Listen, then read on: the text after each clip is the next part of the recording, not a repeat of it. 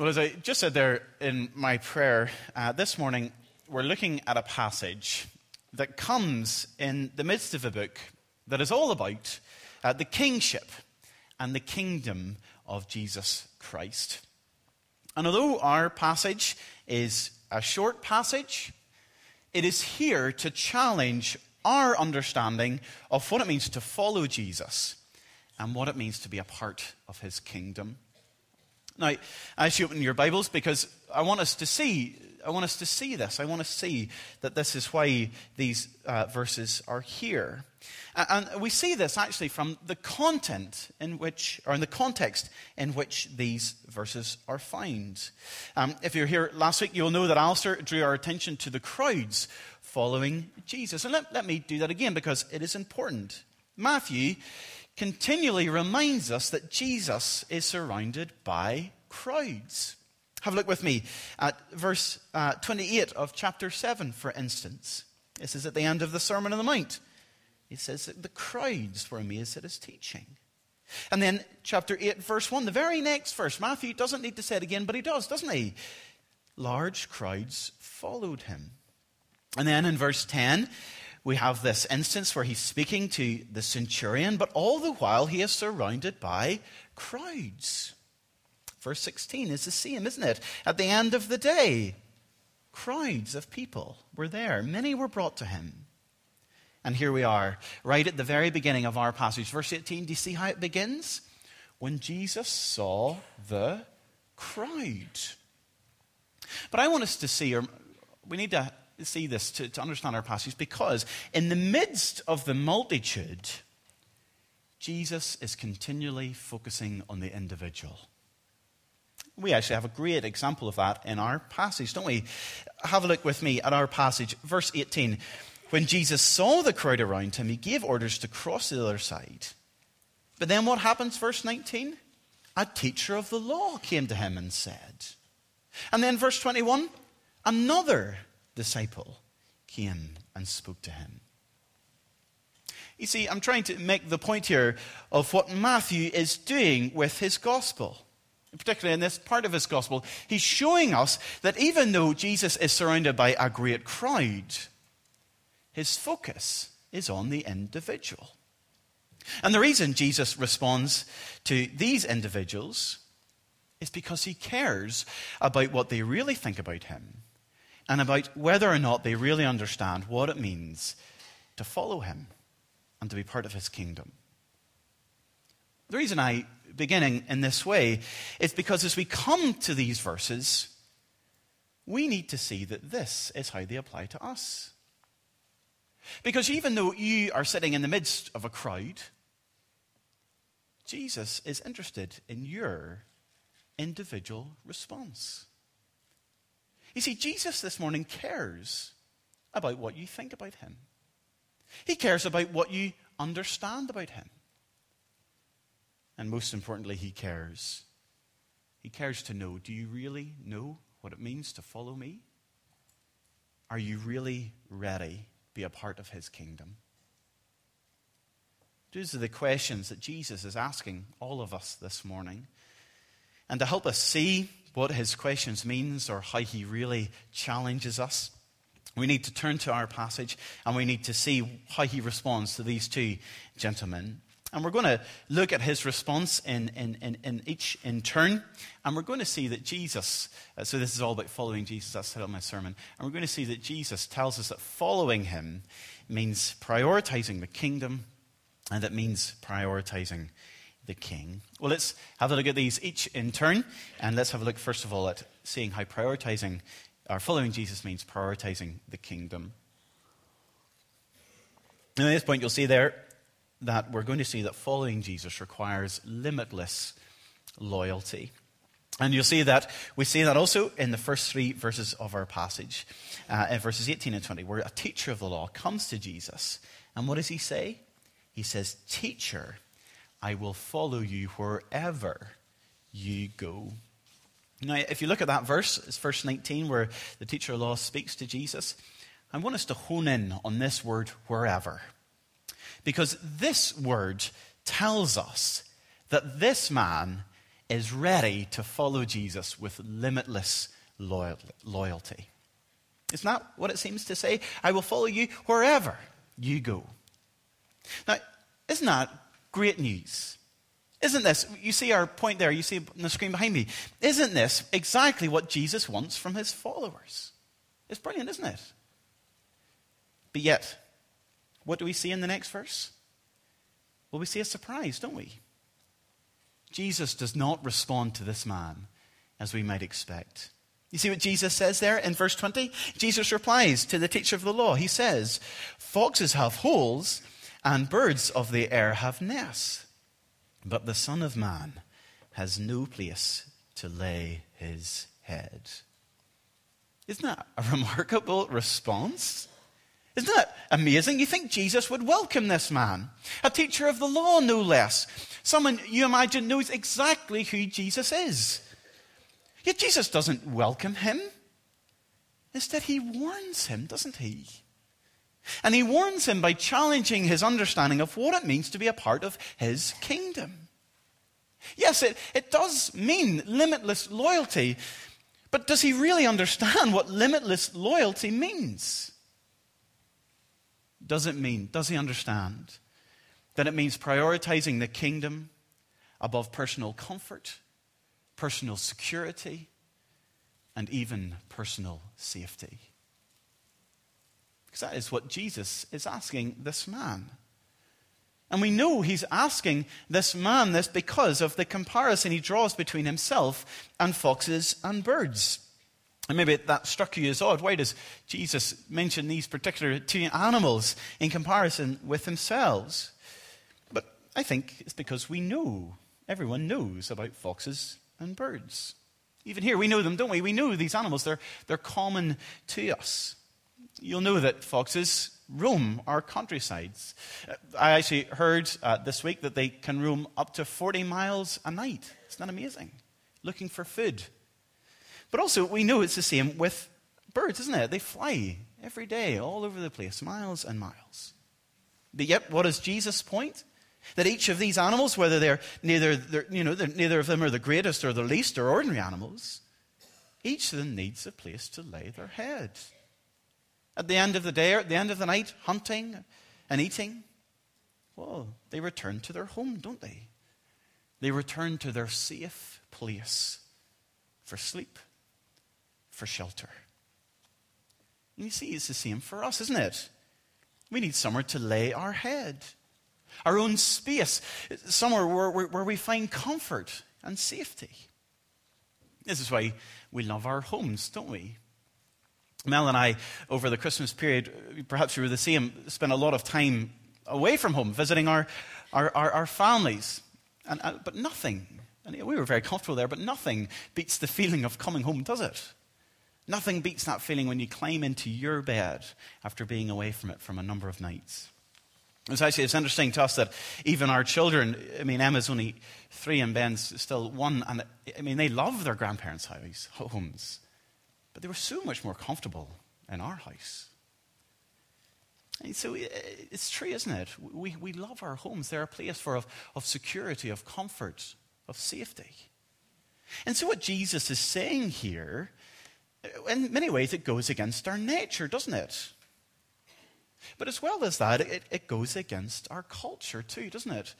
Our culture, eh, our culture is where we believe that having or owning your own home is a sign that we've made it. It's a symbol of security, isn't it? A symbol of success, a symbol of independence, even. Now, I want to say that owning or having your own home is, is not a bad thing. That's certainly not what Jesus is saying. But I want us to understand what Jesus is saying here. I want to understand that it is the example that he uses to illustrate the limitless loyalty that being part of his kingdom requires. You see, what Jesus is saying here is hard, isn't it? Because when we go back to the context, when we go back to the individual out of the, coming out of the crowd, approaching Jesus, wanting to follow him, we realize in many ways Jesus is raising the bar. And we know from our own experience that in many ways it would just be easier to remain part of the crowd. It would be easier for us, wouldn't it, just to, to sit where we are sitting and, and almost turn Jesus off at this moment. It's easier, isn't it? It's easier to, to keep Christianity almost as part of the routine in our lives, just the things that we do, the culture that we're a part of, rather than the driving force behind it. It's easy. It's easy to let time pass. It's easy to let culture erode our passion for Jesus. It's easy to not listen, to ignore Jesus' challenge here. This last thing I mentioned there is something that I find difficult about growing older, and it's maybe something you recognize yourselves. You think that an increase in age, in, in age would bring an increased devotion to Jesus. But if your experience is anything like mine, you'll know that, that, that my loyalty to him only seems to become under more pressure the older I get. I feel like I should be growing in my maturity, my ability to follow Jesus. But instead of giving him more time, more money, more energy, it's harder to do. I think it's hard to prioritize the kingdom of Jesus. And I know that many of you will understand that. And this is why I want to encourage some of you because I want to say that this is why I have great respect for our members who pursue careers or, or stay in jobs where the light of Jesus is needed, rather than opting for a company or a workplace where they will never have to make a stand for Him or never have to speak out for Him.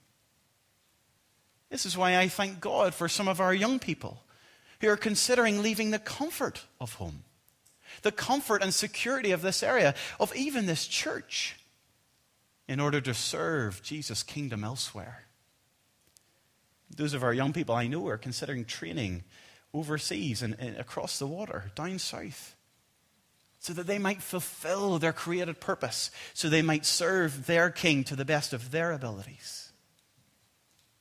I thank God for you. This is why my heart is incredibly warmed when I see parents bringing their children to worship, particularly in a Sunday evening.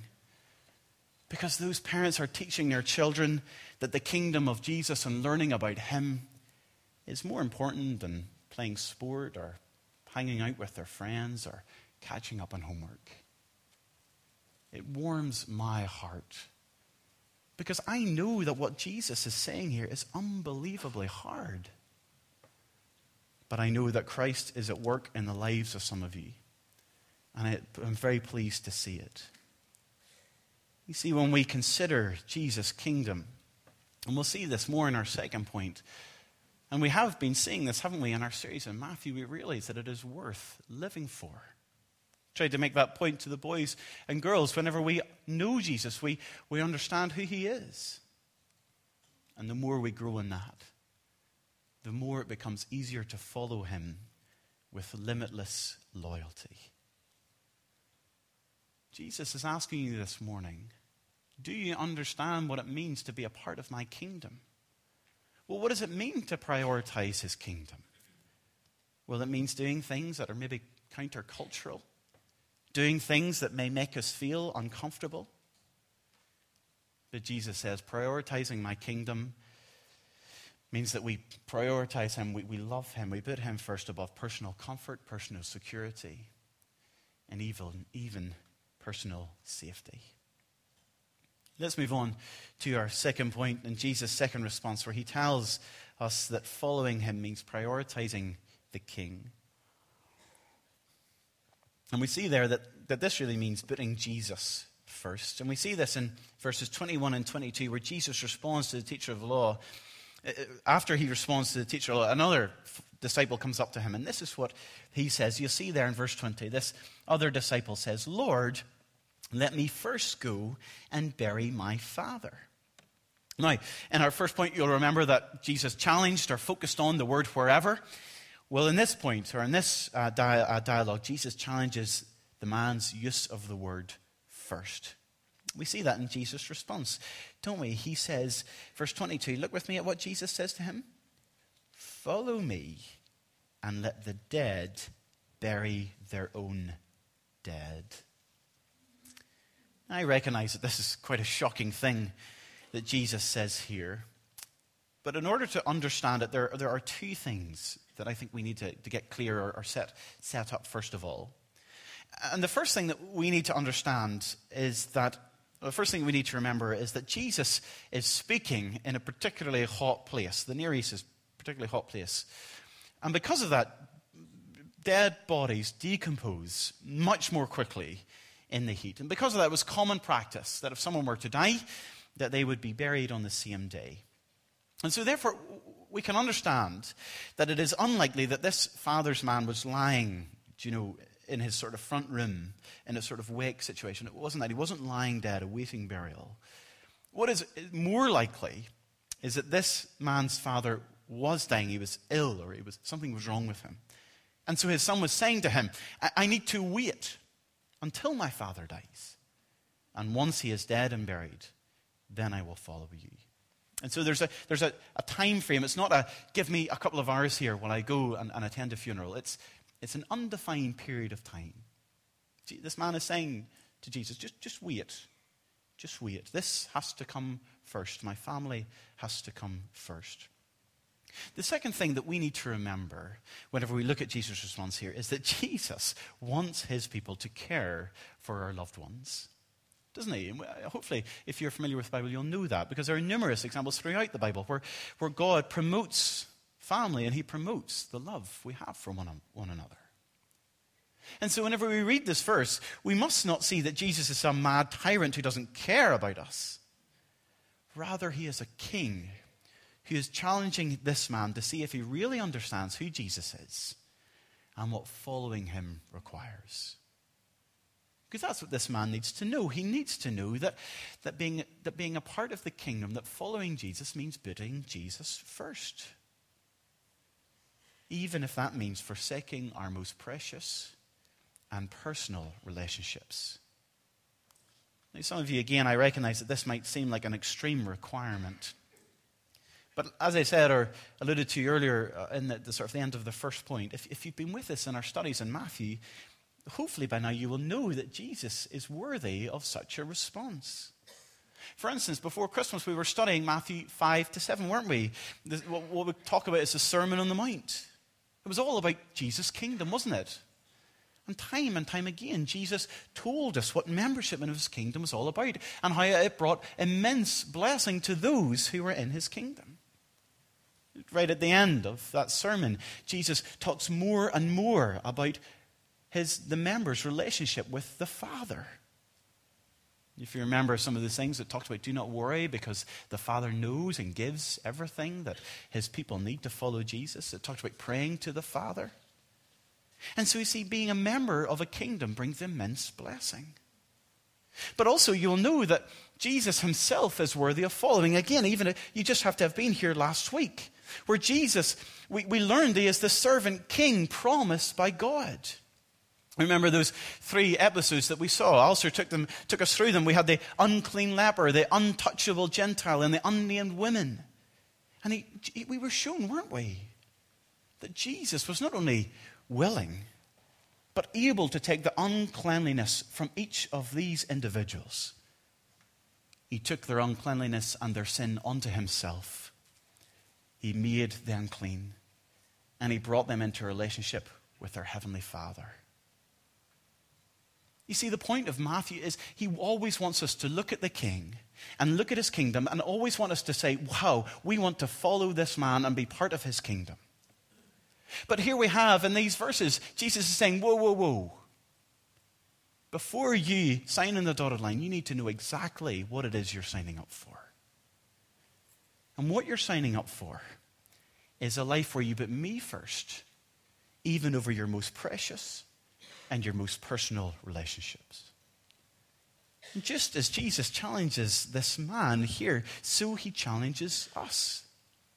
And again, this is hard for us, isn't it? It's hard to, to, to, to, to understand, to swallow, to even obey Jesus' teaching here.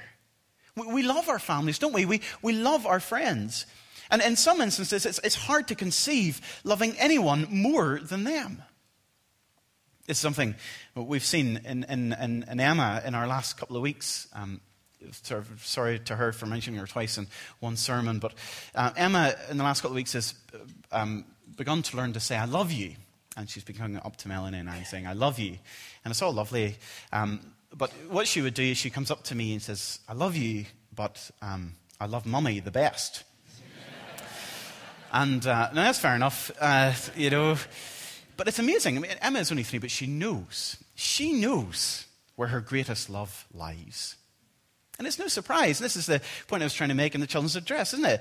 It's in our nature to love some people more than others. I was going to ask the boys and girls who they loved more, their mummy or daddy, but I didn't want to get in trouble with getting a hot bother. But you know, I look forward to the day when Emma realizes that Jesus is more worthy of her love than even her mummy. And I look forward to the day when she tells us that she loves him the most. It's hard, isn't it? It's hard to imagine loving Jesus more than loving our children. But Jesus says, You want to follow me? That's what it requires. I think we need to ask ourselves do we live to please our friends and families more than we live to please Jesus? Are our decisions and actions based on what they think is normal or on what Jesus says in His Word? Do we find security? identity in our families, in our spouses, in our children, in our friends? Or is our identity absolutely secure in the person of Jesus Christ? Let me reiterate family and friends, they are not bad things. Having them is not bad things. Jesus is not saying you need to lose them all. Jesus is challenging us on whether they take priority over Him. Some of you will need to think about that unhealthy relationship you're in, that courtship perhaps, where the other person has no interest in developing your relationship with Jesus. Some of you need to ask yourself is our grumbling hindering? Is our grumbling about church hindering our brothers and sisters' walk with Christ? Are we building people up with our conversations? And we all need to ask, I certainly need to ask, do I trust Jesus with my children, with my aging parents, with my unbelieving siblings? Do I trust Jesus if he calls me to leave them and follow him? These things are hard, aren't they? But this is why Matthew has spent eight chapters telling us who Jesus is and why his kingdom brings us immense blessing. Whenever we learn that he is the one who took up our infirmities and carried our diseases, he's the one who makes us clean, who brings us into our personal relationship with God Almighty. We can put him first. As we come to a close, I want us to bring, I want to bring your attention to one more verse. And it's actually, it's not in my passage, it's the next verse, verse 23. And we haven't read it, so let's have a look at verse 23 of chapter 8, and I'll read it and see what it says. This is what happens next. Then Jesus got into the boat, and his disciples followed him. We finish this passage with Jesus moving on. He finally gets away from the crowds. But do you see who goes with him? His disciples. Matthew doesn't tell us who's included in his disciples. We don't know what individuals responded. Did the teacher realize that he wasn't ready to make the commitment, or did the second man leave his family? We don't know. We know nothing about these disciples other than that they get into the boat. Where coincidentally, that is where Jesus lays his head to sleep. You'll see that he does that. That's where he he was right. He has no place to lay his head. He has to sleep in a boat. But what we do know, we know these disciples were ready to answer Jesus' call, even if they weren't really sure what it looked like. We know that they understood who he was. They understood that being a part of his kingdom was worth it. The reason we read this verse is because it brings us right back to how I began Matthew's purpose. Why did Matthew include this very short passage of ours? Remember what Matthew was emphasizing? Crowds, crowds, crowds. What was Jesus interested in? The individual. He's interested in our personal response. What did we ask ourselves right at the very, very beginning? Do we know what it means to follow Jesus? Are we ready to be part of his kingdom? Well, I hope because of what Jesus has said in these verses, you have a little bit more of an understanding of what that looks like. I hope you know what it means to prioritize Him and prioritize His kingdom with limitless loyalty and by putting Him first, even over our personal and precious relationships. I hope you see that even though following Him might mean giving up everything and everyone, that He is worth, He is worth so much more. And that following Him, well, He is the King, and His kingdom brings immense blessing. What does Jesus say? Come, follow me. He extends the invitation to you this morning. And as we respond to God's word and song, I ask you to consider how are you going to respond? Let me pray for us. And then, like I said, we're going to respond to God's word in song together. So let us pray.